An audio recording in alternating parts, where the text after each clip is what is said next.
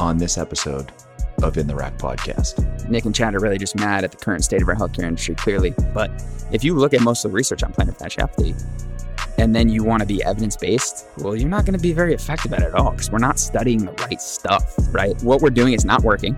Okay, we need to understand that, and then we need to say, okay, how can we make it better? What you got?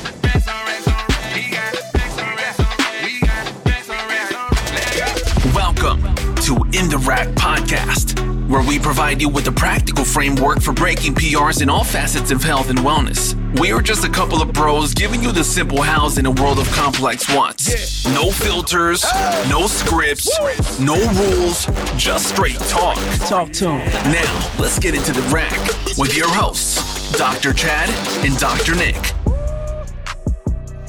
All right, welcome to another episode of In the Rack podcast. I am your host, Chad, and with me is my co host and fellow physical therapist, Nick. We have another great episode for you all today. We mentioned it a little bit last time. We are switching gears here a little bit. We're talking more about common diagnoses that we typically see and common diagnoses that you've probably either been diagnosed with yourself or you've heard of, and it's pretty common nowadays to see these. Um, Today, we're going to start with the good old diagnosis of plantar fasciitis or Mhm. plantar fasciitis, if that's what we're actually calling it. I'm not going to spoil, I'm not going to give you a spoiler because uh, we're going to talk a little bit about that as we go through the episode today. But I am sure that most of you have either been diagnosed with this or know somebody that has been diagnosed with this. So, we're going to talk a little bit about this plantar fasciitis and we're going to talk about how we treat it here and kind of how we go about figuring out if it's actually the fault of the plantar fascia. Because in most cases, well, maybe all cases, it's not. So, for example, like plantar fasciitis that you've all been diagnosed with, uh, if you've been treated with this or have seen somebody that's been treated with this, then you know that you've probably been or have get, been given a shit ton of calf stretches. And we know that this may be helpful at treating symptoms, but at the end of the day, we want to make sure that we're actually taking care of the root cause of the problem. And let me just give you a hint it's not because you got tight calves. All right. That could certainly be part of it, but that affects other things. It's not just because of the tightness in the calves. And we're going to go over that today. So let's just let me give you a little hint and say everything in the body is connected. And we're going to kind of go through all of that today. Nick's going to talk a little bit about the structure of the plantar fascia. He's also going to talk about footwear because we can't have an episode not talk about footwear um, because it is huge. And, and he'll talk about why that's so important. But let's kick it off, Nick. What the hell is plantar fasciitis? And is this actually what we should be calling? All right, so let's let's first get the terms right. So it's it's dubbed plantar fasciitis, but itis means inflammation, and we've actually known for quite some time now, actually since there was a big study done in 2003 that showed that there was actually no inflammation in biopsies of people that were diagnosed with plantar fasciitis.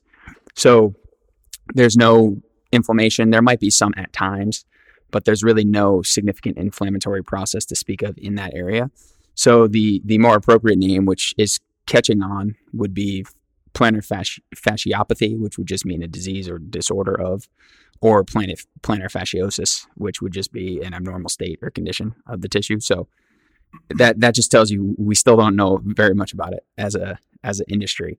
But like Chad just said, also the that everything's connected in the body. That's exactly what fascia does. Is it connects the various parts of the body to each other. So you have, you know, the the calf goes into the Achilles tendon, and then that actually has, has a fluid connection underneath the bottom of the foot because of this plantar fascia. So it's it's one fluid connection. So fascia is connecting various parts of the body. And when we think about that, the role of fa- fascia is to transmit force, right? So when we live on Earth, we are dealing with gravity pushing down on us and the ground pushing back upward on us. And we have to deal with those forces all the time throughout the day, even if we're just standing there. So the fascial tissues in our body help us transmit that force from, you know, one muscle group to the next muscle group and tendons and all these other tissues, joints, you know, so things don't get overloaded. We can dissipate and disperse that force out. And that's exactly what the plantar fascia does. And that's the role of it. So it's this band of, of fibrous tissue underneath the foot, goes from heel to the ball of your foot. Sometimes it gets a name, uh, you know, it's named a ligament. Sometimes it's, it's what's called an aponeurosis. nonetheless, it's this fibrous tissue, and it's it's really it's mainly um, type one collagen fibers, which when we see those anywhere in the body, those the purpose of those is largely to deal with tension. Okay, not so much compression.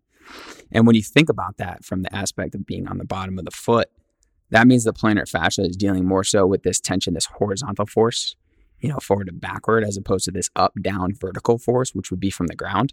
So immediately when someone's dealing with issues on their plantar fascia, you can start to think, okay, they might have an issue dealing with this ground reaction force pushing up into the body. Okay, so that's that's a big thing that we need to always keep in the back of our head when we have someone dealing with, you know, plantar fasciopathy. So the big thing is that it's dissipating force, but the plantar fascia also does some other things underneath the foot. It helps, you know, protect those underlying tissues. So you have, you know, four layers of, of small muscles in the bottom of the foot that it's got to protect. You got some important blood vessels, nerves, all that good stuff. So it's a little bit of protection as well. You know, it is some of the muscles in the, that foot do even attach to the plantar fascia, so it's a site for some some muscle attachments as well. So that helps to maintain that you know tension relationship, or what's called by some people as a tensegrity system. So our body's constantly in this you know spectrum of dealing with tension and compression. So it helps to you know disperse those those stresses throughout the body.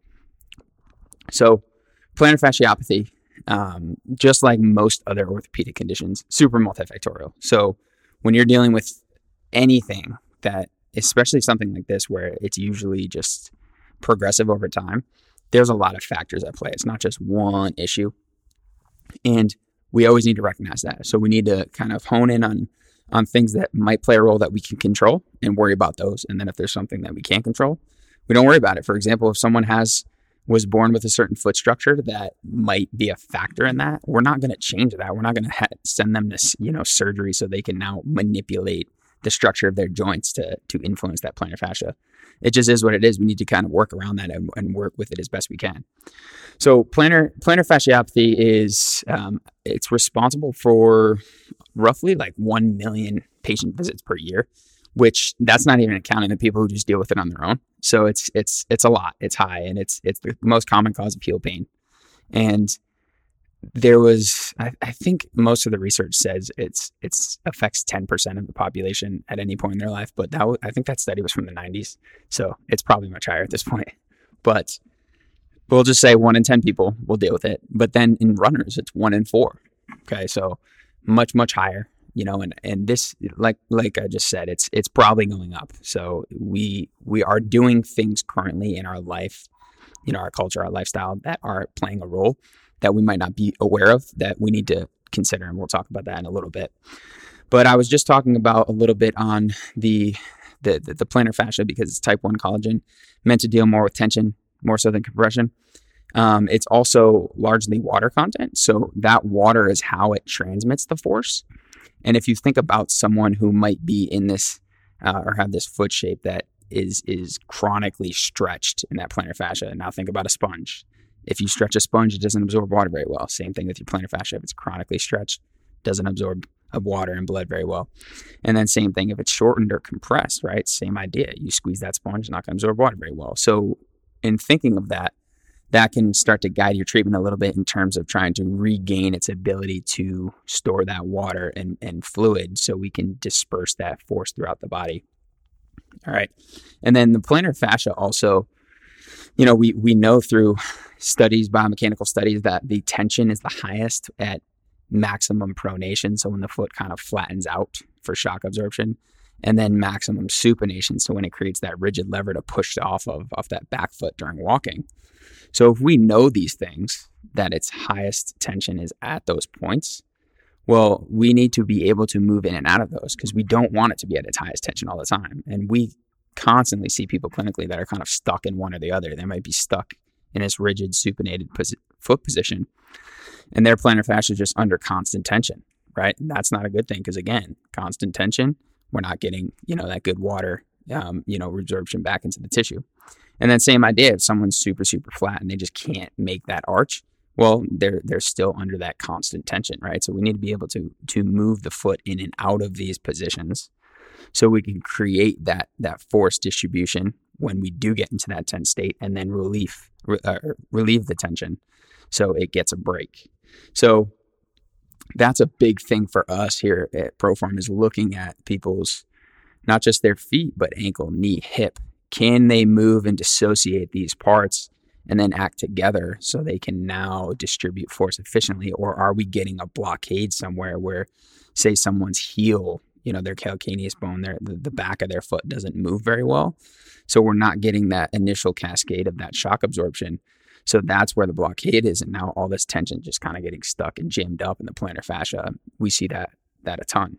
So that was a little little bit about what Chad was talking about, how the, the whole body kind of influences and, and plays a role with, with each other. So we need to be able to have this this ebb and flow of tension where we're managing the tension by we we get maximum tension, we disperse it, and then we take a break, take some load off, all that kind of stuff. So before I get into the next piece, which is my my big pet peeve with a lot of the research, you got anything else to add to the biomechanical Yeah, I, piece? I of- think you hit actually a lot of it pretty well. I'm not going to go into depth with it too much because it's it's very complex in terms of how the body functions and determining where that limitation or dysfunction is happening. Um, and I think that's honestly the reason why it's so um, either o- overly diagnosed because people don't actually know where it's coming from and they just like to blame what's easy. And it's easy to blame the plantar fascia because that's where the pain's coming from. I'll start with that. I mean, Nick Nick hit it the nail on the head, and and uh, he said this ebb and flow, like you need need to be able to absorb as well as need to be able to propel, and um, that's what we call load and explode. So if you're not able to load the tissue very well, then you're not going to be able to push off that tissue as well either. Um, and like Nick said, that you have to be able to tolerate both extremes of the stretch and the shorten position of that plantar fascia. And, and if we don't get to those extremes, that's when we start to get some serious tension on the, or if you're just hanging out in either one of those positions for long periods of time, that's where we tend to get issues. Let's just say that if you have been treated for this and this is like totally new for you and you're like holy shit why am i not like why is somebody not working on my knee or why did not somebody not look at my hip? It's probably because they actually don't know how the body functions and i'm just going to be honest and say it. It's it's complex it is. Um, i mean it, it can take weeks and months for people to understand how the ankle and foot can actually react to the ground. I mean i went through a 40 week mentorship for that. Nick went through a it was almost a year yeah, it was pretty, yeah pretty so much about the same so time. I mean, it's it's um, it's not easy to understand, and when and when you're trying to figure out how it actually works as the body's moving, it gets even more complicated because there's so many different scenarios the body can be in. There's so many different environments, and then Nick will talk about that soon. Um, but in terms of of the plantar fascia, just knowing like where that plantar fascia is is important, and Nick already kind of touched base on that in terms of where it is on the bottom of the heel, but it's even more important to know where that is on the heel. And it actually resides mostly, it runs from like the medial side of the inside of the bottom of the heel um, and then extends up the bottom of the foot to the toes, kind of like Nick was saying. So that that's super important. So when people are thinking about arches and you know, or my I have a flat foot or my arch collapse, you know, just know that you know, it might not be the plantar fascia's fault that's happening. Be like, oh, you need to strengthen up your plantar fascia. They're like, that doesn't make any fucking sense. So it's it, there's a reason why that's happening, and that's okay if it happens. But is it controlled? You know, and that's the one thing that we like to look for. And where's the stress actually coming from? So I think before you can actually, you know, understand how the plantar fascia is being affected, you actually have to know the biomechanics of the body. And again, we're not going to go into it like deeply, but just knowing that when the heel hits the ground, everything changes in the foot and then it works its way up the chain. Nick already kind of mentioned it really, really quickly in terms of when the when the actual heel hits the ground, that heel kind of it, it's called eversion, where that heel kind of almost like pushes out sort of away from the body, and that just allows that foot to load better to the ground. Some people don't have that. Some people are very rigid, like Nick was saying, they don't have the ability to do that. And what happens in that position? Well, that that plantar fascia now can't load through that motion as this pronation or this foot flattens towards the ground because that's what's supposed to happen. And we have a nice joint down there. It's called the subtalar joint, and that's like pretty much in between the heel bone or the calcaneus and your talus, which is right underneath your tibia. So if those can't move together in unison, then you've got a pretty rigid foot. And if you've got a rigid foot, just think about where all that tension is going. So it, again, it might not be the plantar fascia that's involved, but why are we getting this limitation? You know, and this limitation can happen, you know, on the same leg. It can happen on the opposite leg. It can happen in the hips. It can happen in the trunk. You know, and again, we don't have to go through all that. But for example, let's just say that, you know, you're like, well, I have tight calves. I have tight calves, and that's the reason why plantar fascia hurts. But why? Why? Like, is it because just because your calves are tight? No, it's because it's limiting motion in a certain direction called dorsiflexion, which is super important um, in order to create this what we just called subtalar joint eversion or getting this calcaneus down. And if we're not getting that motion, then we just create this super rigid foot. And again, it, it and that can be who knows if it's from hip weakness and that hip's not able to control the foot as the foot hits the ground. Again, we're not going to go into detail about that, but I mean, if you're not looking at other areas of the body and finding out why this plantar fascia is getting so much tension, then I think you're missing the boat. It's super common that we see this and we're like, man, I can't believe nobody even saw that. And then it goes the other way where somebody has knee pain. Nobody looked at the foot. But you'd be like, oh, well, we're talking about knee pain. You'd be like, oh, well, yeah, I got plantar fasciitis too. Shit. so yeah so i mean it's like a cascade effect like you were saying absolutely sure. and it goes it goes the other way too where um, the people may have a difficult time controlling at the hip, you know, above the foot. So now the foot and, the, and just think of it as the foot and the lower leg have to pick up the slack. They have to do more work. So now there's extra stress and strain on the plantar fascia. And, and there's plenty of research out there to show us that people who have dealt with plantar fasciopathy actually have thicker fascia on imaging. And we see that time and time again throughout the body. You know, jumpers have thicker patella tendons, right? Because they're jumping more, they're using that tendon more. So now if we see thicker fascia on these images, that means these people are overloading that. They're overusing that tissue, right? So it's it's it's the protective mechanism of the body. The body is doing that to kind of buffer up that tissue because we're using it so much. So we need to figure out why it's overloaded. It may be overloaded because of up at the hips. You know, it may be poor control up there. It may stiffness up at the hips where we're just moving below that point much, much more because of some some stiffness, tightness, inability to move up top. You know, so it can be anywhere up and down that chain that that could be, you know, a one or more of the culprits. It may not be one. You know, it could be that we need to get the foot moving a little bit more and the hip moving a little bit more um, and and maybe even the tibia, you know, rotating a little bit more. Yeah, and I mean, some people could say, "Oh, well, you know, but that hip on that same side is weak." Yeah, it may be weak, but why is it weak? You know, I mean, I could make a case for a limited thoracic extension. Exactly. I mean, because yeah. now we're not controlling the core, or maybe the big toe doesn't extend very well on the other side because now we can't propel off the other side and create that nice, you know, supination as we're walking through. Absolutely. I mean, it, it's all connected. You know, maybe they can't. Maybe they can't even take a full exhalation, and their their rib cage is, isn't functioning optimally. So no, yeah. Um, but one more thing on the biomechanic piece before we we go on to kind of the you know a little bit more meaty stuff. Um, this is meaty stuff, but the stuff that you know I I feel very passionate about because we are attacking plantar fasciopathy the wrong way. I'll touch on this in a minute, but one more thing on the biomechanics. So Chad was talking about the the calcaneus, the heel bone, you know, not moving if it doesn't evert when it hits the ground. Um, another piece that goes with that is a lot of times clinically we see people who whose foot moves all at once, right? And when that eversion at the the back of the foot happens, the front of the foot needs to stay relatively stiff. So there's a relative motion there. So we can't have all of it moving at once because then it's all going in the same direction. So we need to have the back of the foot move a certain way while the front of the foot kind of stays stiff until it's ready to go till it's its turn to move.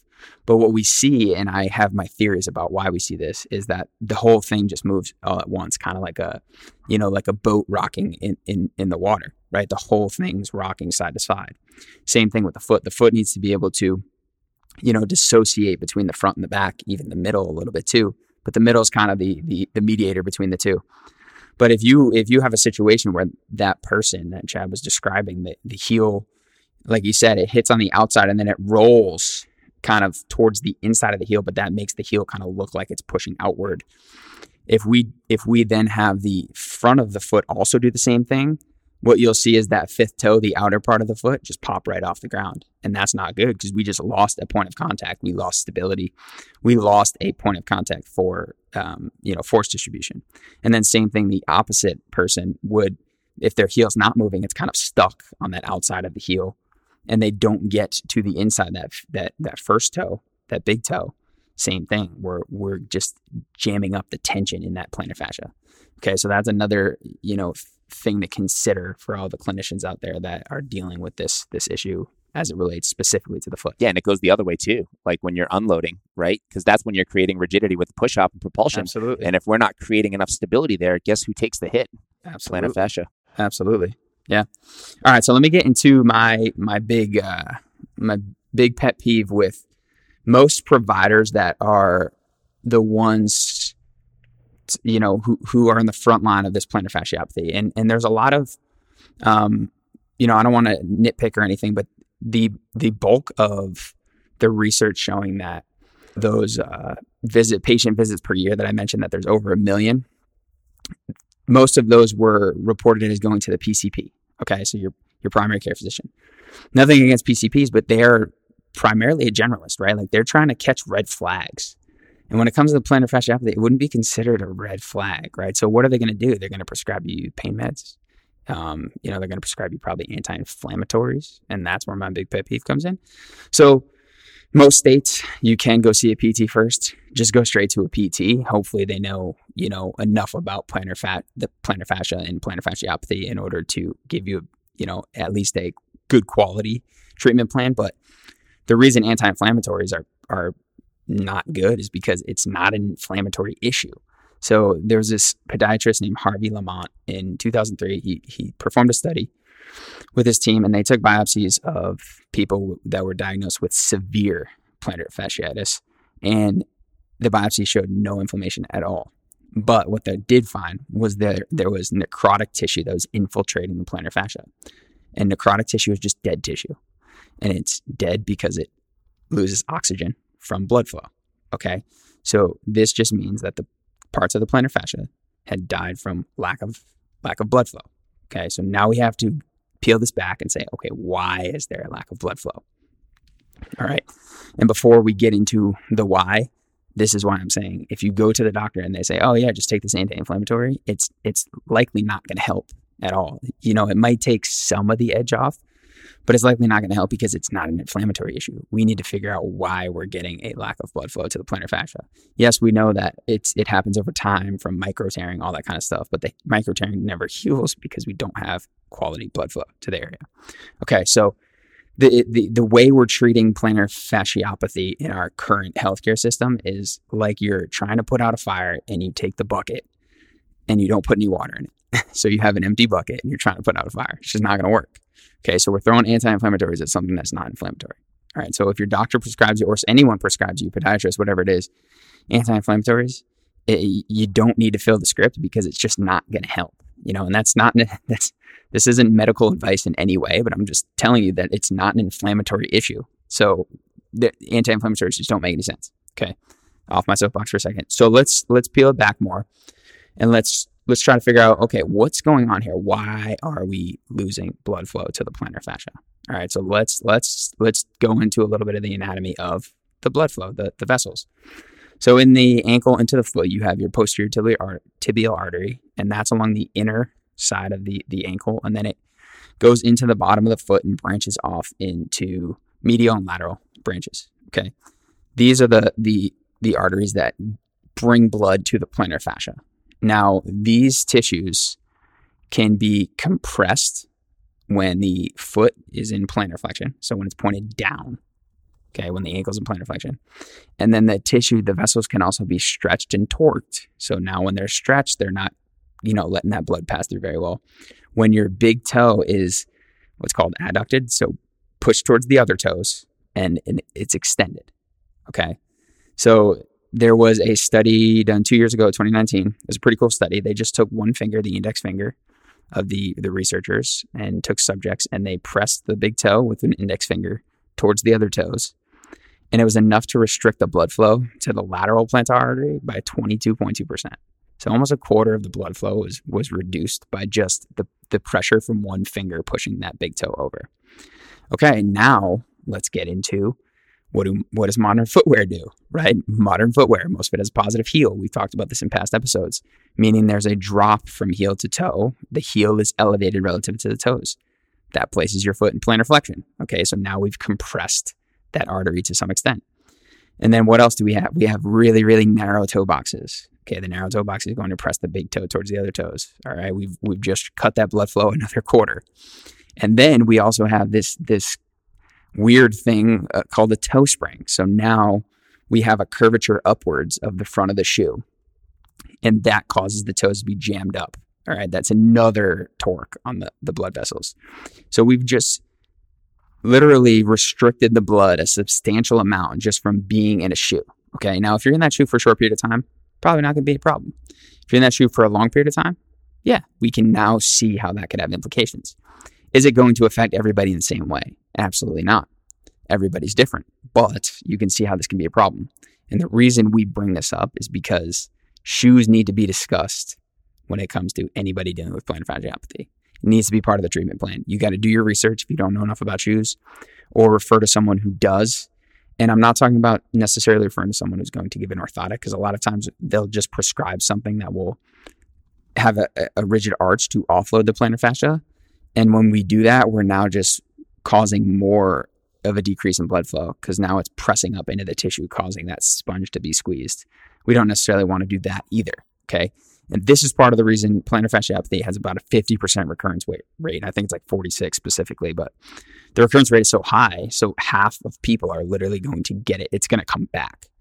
Now that tells us that we're doing something that, that in the treatment that we're not influencing that's that's playing a huge role in that. And we think it that shoes are a huge part of it. We don't think that shoes are necessarily the cause of the the full 46%, but we think they're a big factor and they're a big modifiable factor. There's something you can easily change today, right now, to help in this, you know, how this plantar fasciopathy is affecting you. So, like I said, the shoes are placing you in a bad position that's causing those blood vessels to be compressed, stretched, and torqued. So we're not getting adequate blood flow to the plantar fascia. So once we develop some of these you know, micro tearing and, and things like that from the tissue overworking. It's not healing appropriately. And it's becoming this this snowball rolling down the hill that's just gaining more snow, gaining more snow, right? It's becoming more and more of an issue as time goes on.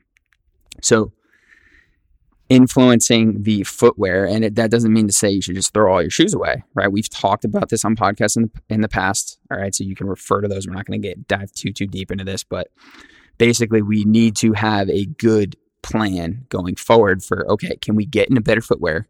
Is that possible for this individual? Does it coincide with their goals? And can they do more things barefoot to promote blood flow to that tissue? Right, that's what we need to be asking ourselves. That that is how we are going to directly influence the plantar fascial tissue itself. And then with the treatment, when we're doing that, we also need to then, like Chad and I were just discussing, address the other issues up the chain, down the chain, where whatever we we may find and think that it might be playing a role, we need to then address that stuff. But very easy to just at first, okay, let's get you on a, a, a plan that involves better footwear, so we're not just literally squeezing all the blood out of this plantar fascia all day. And then let's give you, you know, some some routines at home so you can just be barefoot on different surfaces, mobilize those joints, mobilize that tissue, get blood and water flowing to that tissue so it, it rehydrates essentially. All right, so that needs to be a, a huge, huge and, and, vital component of any treatment plan plantar fasciopathy. Yeah, I mean, I, I like the footwear, and it's we see this all the time where people come in and and we do a whole bunch of training with them with their shoes off, and then they go and put their Brooks or their Hokas back on and leave. So when you're thinking about it, think about the footwear being an exercise on itself. And then eventually it becomes a part of your preventative maintenance because you're using your feet throughout the day. You're exposing your feet to these different environments and using the structures that are supposed to be used. Kind of like we talked about, you know, these you should be exploring both ranges of the foot in terms of you know stretching and shortening that plantar fascia and nine out of ten people probably have some sort of an orthotic in their uh, orthotic in their shoe that's restricting that motion. So what the hell do you think is going to happen? Yeah that's a good way to treat the symptoms and a good way to say oh wow i have no pain with my shoes are on but every time i walk barefoot my feet kill me.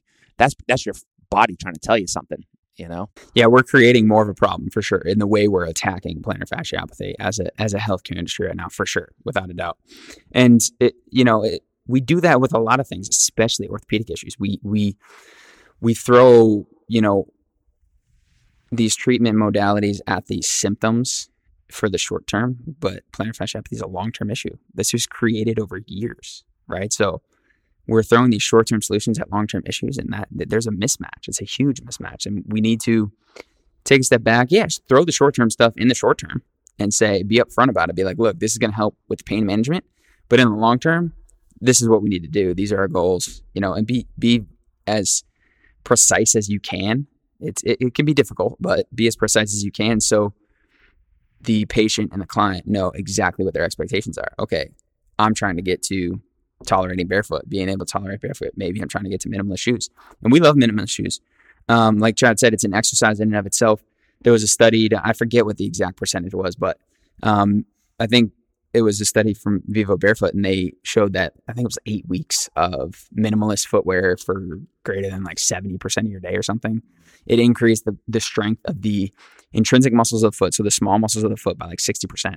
And if you look at research on cross sectional area and volume of the intrinsic muscles of the foot in people with plantar fasciitis, it's substantially reduced. So they even show that the, the volume is reduced when someone has unilateral, so plantar fasciopathy on one side, that the volume is substantially reduced on that side in those small muscles compared to their other side, as well as controls. But that's pretty crazy that you have this big muscle discrepancy. Like we all know, okay, you get you get surgery on, on your knee, you see the quad atrophy, you can see it. it. It's very apparent to the eye because they're big muscles. But not very many people are aware of when they have atrophy of these small muscles that you can't really see, right? So in the feet, you can see it. If you see enough feet, you can see it.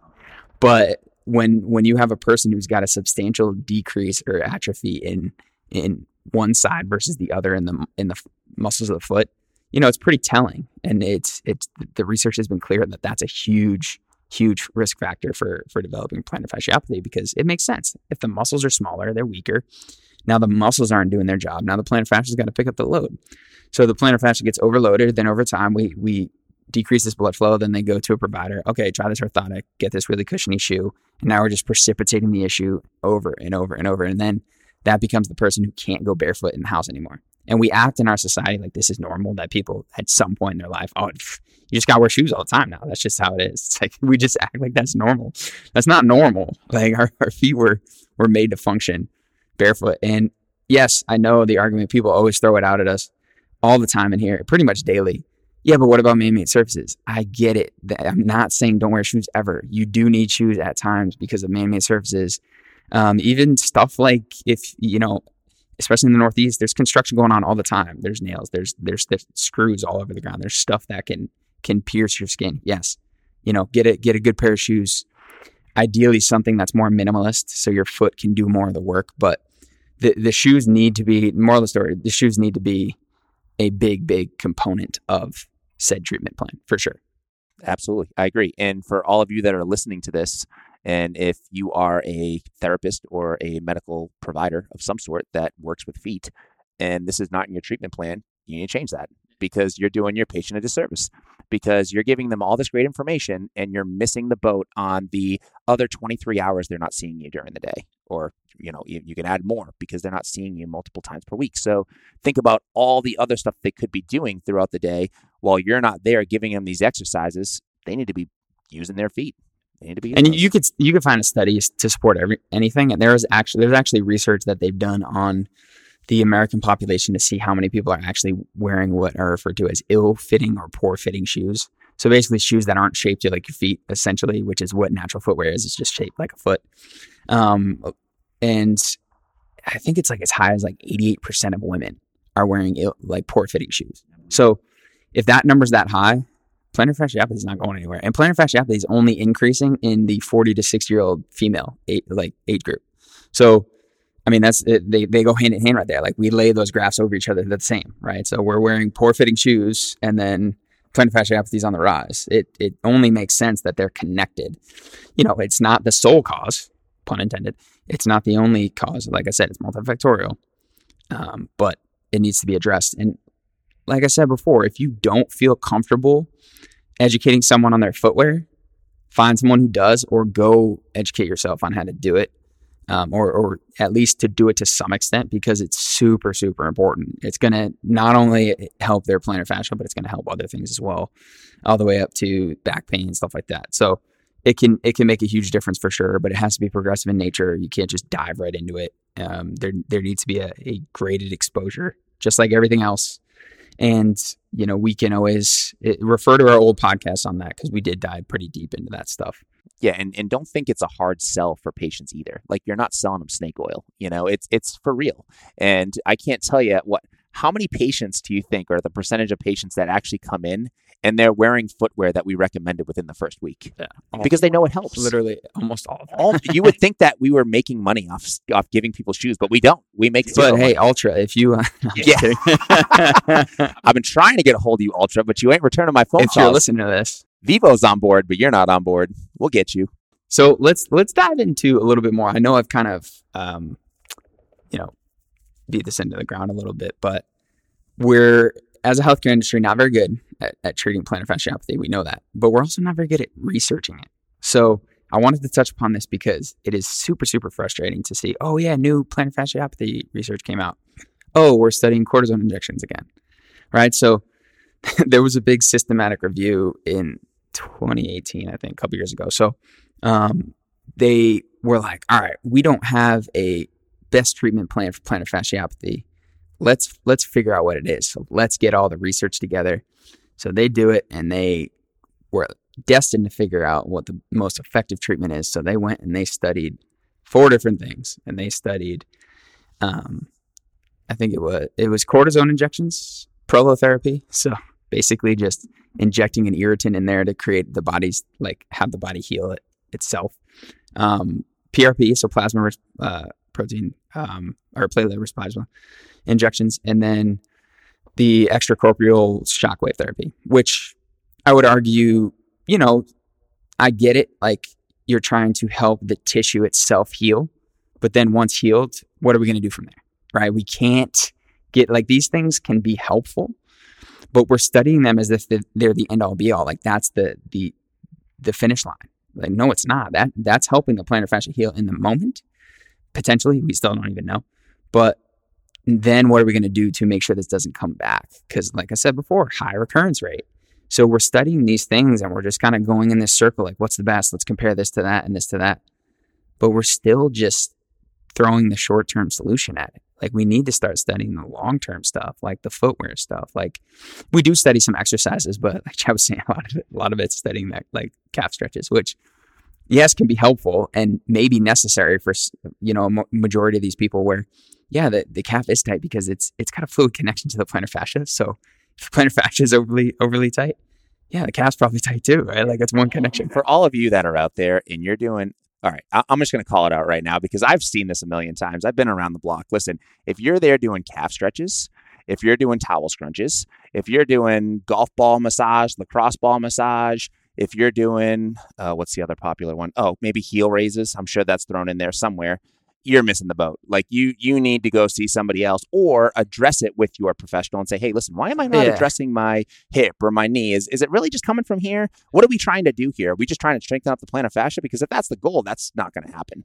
Yeah, and that's not to say those things aren't shouldn't be part of it Correct. I, I would i mean i implement a lot of those things but they're they're the early on stuff and then once we're good with that. It's like we're moving on right? And then we might still use a calf raise in in, in a um, in a different sense but now maybe we're doing you know like a lunge to a calf raise where it's more consistent with gait Right. you know or like a step up with a calf you know so now we're we're piling it on other stuff making it making it more functional. But if you go and it's just over and over the same thing okay let's stretch your calf. Or first let's get on the bike to warm up. Then let's stretch the calf. Then let's do the calf raise. Then you know that you're you're still at this at this dead end right? Like we're not everyone thinks that's the finish line but it's not right? Like we do have to strengthen up the foot intrinsic muscles. Great. Okay let's do that. Once we can do it cool. You know we do have to stretch out some of the tissues and, and do some manual therapy on the tissues great let's do it once we loosen those up let's let's use that now and you know that that's a good segue into because we Oh, did let, me, want let me just say something really quick that's- because you, you talked about the research and it's and to me it's like super discouraging as a profession that we tried to find the best way to treat this and we still don't have an idea as a profession because we're just treating it passively. Do you know what I mean? That's kind of discouraging. Yeah. You know, and I think it's stuff like this that people need to hear because there are other things that we can be doing other than um, passive treatments to treat uh, plantar fasciitis. I don't want to call it that Yeah. anymore because that's not what and it is. and so. it, this is the this is the problem too with evidence based practice right like we do need to respect evidence and i bring up a lot of evidence but i i bring up a lot of evidence w- one because you know there's always going to be people being like oh well where's the research for it so here you go there's the research all right and then two i do like to find something to back that up but if you look at most of the research on plantar fasciopathy and then you want to be evidence based, well, you're not going to be very effective at it at all because we're not studying the right stuff, That's right? Like we are, what we're doing is not working. Okay, we need to understand that, and then we need to say, okay, how can we make it better? And the reality of it is, there's lifestyle factors at play, and we need to use common sense when it comes to those because you can try to study those. It's going to be kind of hard, right? But use common sense. We know from the biopsy, you know, stuff that that plantar fasciitis is a blood flow issue. Okay, let's peel it back. Why is there a blood flow issue? Okay, what could be influencing that? Oh, look at this shoe. Look how it's structured. Look how it places the foot in this position. Look how now the blood flow is restricted. All right, so that's just using a little bit of common sense. We don't need a study to tell us that. And even if you, here's the cool part about this, you know, this specific using the footwear as as a um, a treatment modality. If it doesn't work, what did we do? Did we harm them? No, right? But now we're going and doing cortisone injections. Hey, you can only get three of these in the year because otherwise we run the risk of an Achilles rupture if we do too many. It's like, what? How about we just change shoes? You gradually change shoes and we we don't run that risk as high. It's like, yeah, there's probably always a risk, but like I mean, the risk is way lower if we're changing footwear, right? So it's it's it's just silly to to kind of take that whole oh I'm I'm all evidence based until there's evidence I'm not doing it. It's like all right, cool. You can sit there and wait. It's like, but I'm I'm not going to do it. I'm going to use my brain and say, oh well, the foot kind of looks like it should be like this, and the shoe's doing this. All right, let's try to get it the other way. And Yeah, and I mean, I could play the devil's advocate and say, how many people out there do you think don't want it to change? Because now they're losing money on footwear or they're losing money on orthotics that they're selling all the know. time. Like, you got to think of the too political side of it. It sucks, you know, and that's just what it is. But it's things like this that inform you and say, I don't really feel like paying four hundred dollars this month on orthotics. yeah, You know what I mean? I'll yeah. just buy that hundred dollar pair of shoes, and it'll last longer, and it'll be more beneficial. For Yeah, you. I mean, we could talk about that with something else that's going on currently, but we won't. I know. so let's let's get into just so people listening can you know okay what can i take away from this? Nick and chad are really just mad at the current state of our healthcare industry clearly. But what can we do if you are someone out there dealing with plantar fasciopathy currently or have dealt with it in the past or you're a clinician you're like i want to get better at this.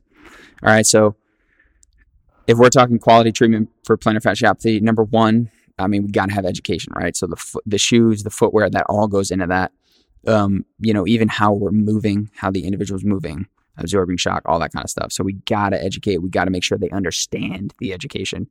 Because don't forget, a lot of times you may s- say something and it sounds really good in your brain when you hear it, but the person listening did not did not take it in. They didn't they didn't absorb it. So make sure they understand it. Have them teach it back to you. Whatever you got to do. All right. After education, all right, yeah, we need to exercise. We need to do some exercises to strengthen muscles. You know, start early. If we're talking about, like I said before, smaller volume of the intrinsic muscles, yeah, it's a good place to start. But then once they can, you know, do a good short foot, right? They can engage that arch. Well, now we need to move on, right? We can't just keep have them doing short, short foot for the rest of their life, you know, in place. Let, let's now have them use that short foot in in a in a deadlift, right, or in a lunge, in something, some kind of movement, functional movement that they're up and moving and using their body more dynamic. So now if if we're just doing short foot in the same place all the time, that's probably not going to translate very much at all unless they're just standing in the line at the grocery store. Right? So we want to address that, right? We got to address the bigger muscles. We talked about the hips earlier. We got to address those. Let's address some of these patterns, right? So we have you know all these these slings and and fascial connections in the body we can address those right so we can influence it as a full kinetic chain right so we're doing exercises that will be progressive just like the shoes and we're we're moving them along as they can tolerate it you know in in, in conjunction with that goes the movement optimization so we we want to optimize their movement everybody's going to be different everyone's going to have slightly different you know mechanics to an extent but if we notice that their calcaneus, their heel's not moving at all whenever they do anything, we got to get that thing moving, right? So we got to optimize that movement there. Same thing with the, you know, they're they're all jammed up in the forefoot or the midfoot. We got to get that moving too, right? So that if that's causing that force to be, you know, not dissipated quite as well, and the plantar fascia is taking the brunt of it, we need to help it out, right? And then we can talk about some of the other stuff that that is adjunct. The the manual therapy can be great. We can decrease some of that tension that someone can can use you know, self techniques like lacrosse ball rolling that's going to help get blood flow to the tissue. And those are all the the symptom management, the stuff that's great in the short term, but then that's the, the long term stuff is optimizing the movement and the education and the exercise. You know, that, that short term stuff just helps us open that window of opportunity so they can do all the movement stuff with a little less discomfort, a little less pain, and then that will drive it home a little bit better. Anything to add there, Chad, to the to some quality treatment? No, I think you nailed it, man. I think you nailed it. I think, and, and I think, like you said, you know, uh, whoever is treating this should also understand how the body functions as well, so you know where to start. Um, but I think all those pieces are super vital in terms of getting the patient to understand what the goal is, as well as you to understand what the goal is. Yeah, I agree. Cool. Uh, any, anything else to add to plantar fasciitis? Um, not really. I have some other other thoughts on on the biomechanics piece, but we won't dive into that. Yeah, it's, it's we could save that for another podcast. Yeah, it's it's, it's lot, too complex. yeah. And quite honestly, like if if you don't know what it is, then you need to invest in your own uh, skills and figure out what that is, you know. Or we're happy we're happy to explain it better. If any of you guys have any questions, you want to reach out, feel free to reach out. And there's still things we're learning every day. Like we're not saying this as as you know we know it all about plantar fasciopathy. There's still things we're learning, and you know that's the nice thing about keeping an open mind with it is you may get someone in that you're like, oh, they got yeah, classic plantar fasciopathy. I know exactly where I'm going to go with this, and then they don't respond like the previous ten people did right? Because everybody's different. Everyone's got their their you know their their own injury history, their own uh, movement mechanics, their own movement preferences, all this kind of stuff. So you got to take all that stuff into consideration. Even we could even dive into you know their their home stresses, their work stress, like that stuff matters too. So everybody's different. So people aren't going to respond the same. So you got to be able to to adjust on the fly, change stuff up. Maybe someone's not responding as well to the the mobilizations of the the heel bone, the calcaneus. So maybe we do have to influence the the forefoot and the midfoot a little bit more, or maybe we got to go up at the hip to drive uh, drive the foot, right? So you just got sometimes got to play around with stuff, and that's where we mentioned a couple times throughout this that like clinically we're seeing this because we played around with it ourselves, right? We don't necessarily have the study to back that up, but we played around with it and it worked. Yep, absolutely. Cool. Um, all right, so that pretty much sums it up for plantar fasciitis. I keep on saying that, even though I know it's plantar fasciopathy. Fasciosis. I think it's funny. We'll call it whatever. Um, anyways, so Just what do call we? it PF? Yeah, we'll just call it PF. That's true. All right, so we've got another interesting episode coming up next week. We actually have another guest speaker. This guy's the man. We he's been here before. Who do we got coming next week? We got Matt Ibrahim. He is a strength and conditioning coach from the Boston area. He helped open a gym down in Salem, Mass, a couple years ago. Now he's he's kind of on his own doing his own thing, but he's he's a um, super motivated and energetic uh, teacher instructor. So he's getting more into that side of things. So he's on the rise as in you know as a teacher in this field in the the, the you know the, the strength and conditioning world, and he's teaching you know at Endicott College as well in in that program. But he's he's trying to take his stuff on the road too and do some some lecturing and stuff like that. And when you watch him or listen to him speak or listen to one of his lectures, it is one of the most fun lectures to be a part of because he's he's just so animated. Um, so hopefully you'll be able to feel his animation through the microphone on the podcast next week because I know we'll be having some fun with him here in the rack. For sure, man. He's he's gonna have so much energy. I can't wait. Uh, you, it's going to be a great conversation for sure. He's he's very intelligent, so I hope uh, I can keep up with him.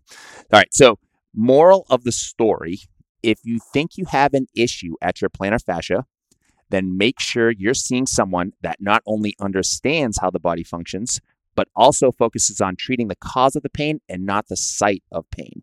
That person just straight lost, especially if you're performing only passive modalities. Oh, and don't be a statistic. Get yourself some natural footwear. Thank you for joining us in the rack this week. Make sure to subscribe so you don't miss out on any future episodes. You can also find us online at proformptma.com or on social media at proformptma. And remember, if you train inside the rack, you better be thinking outside the rack.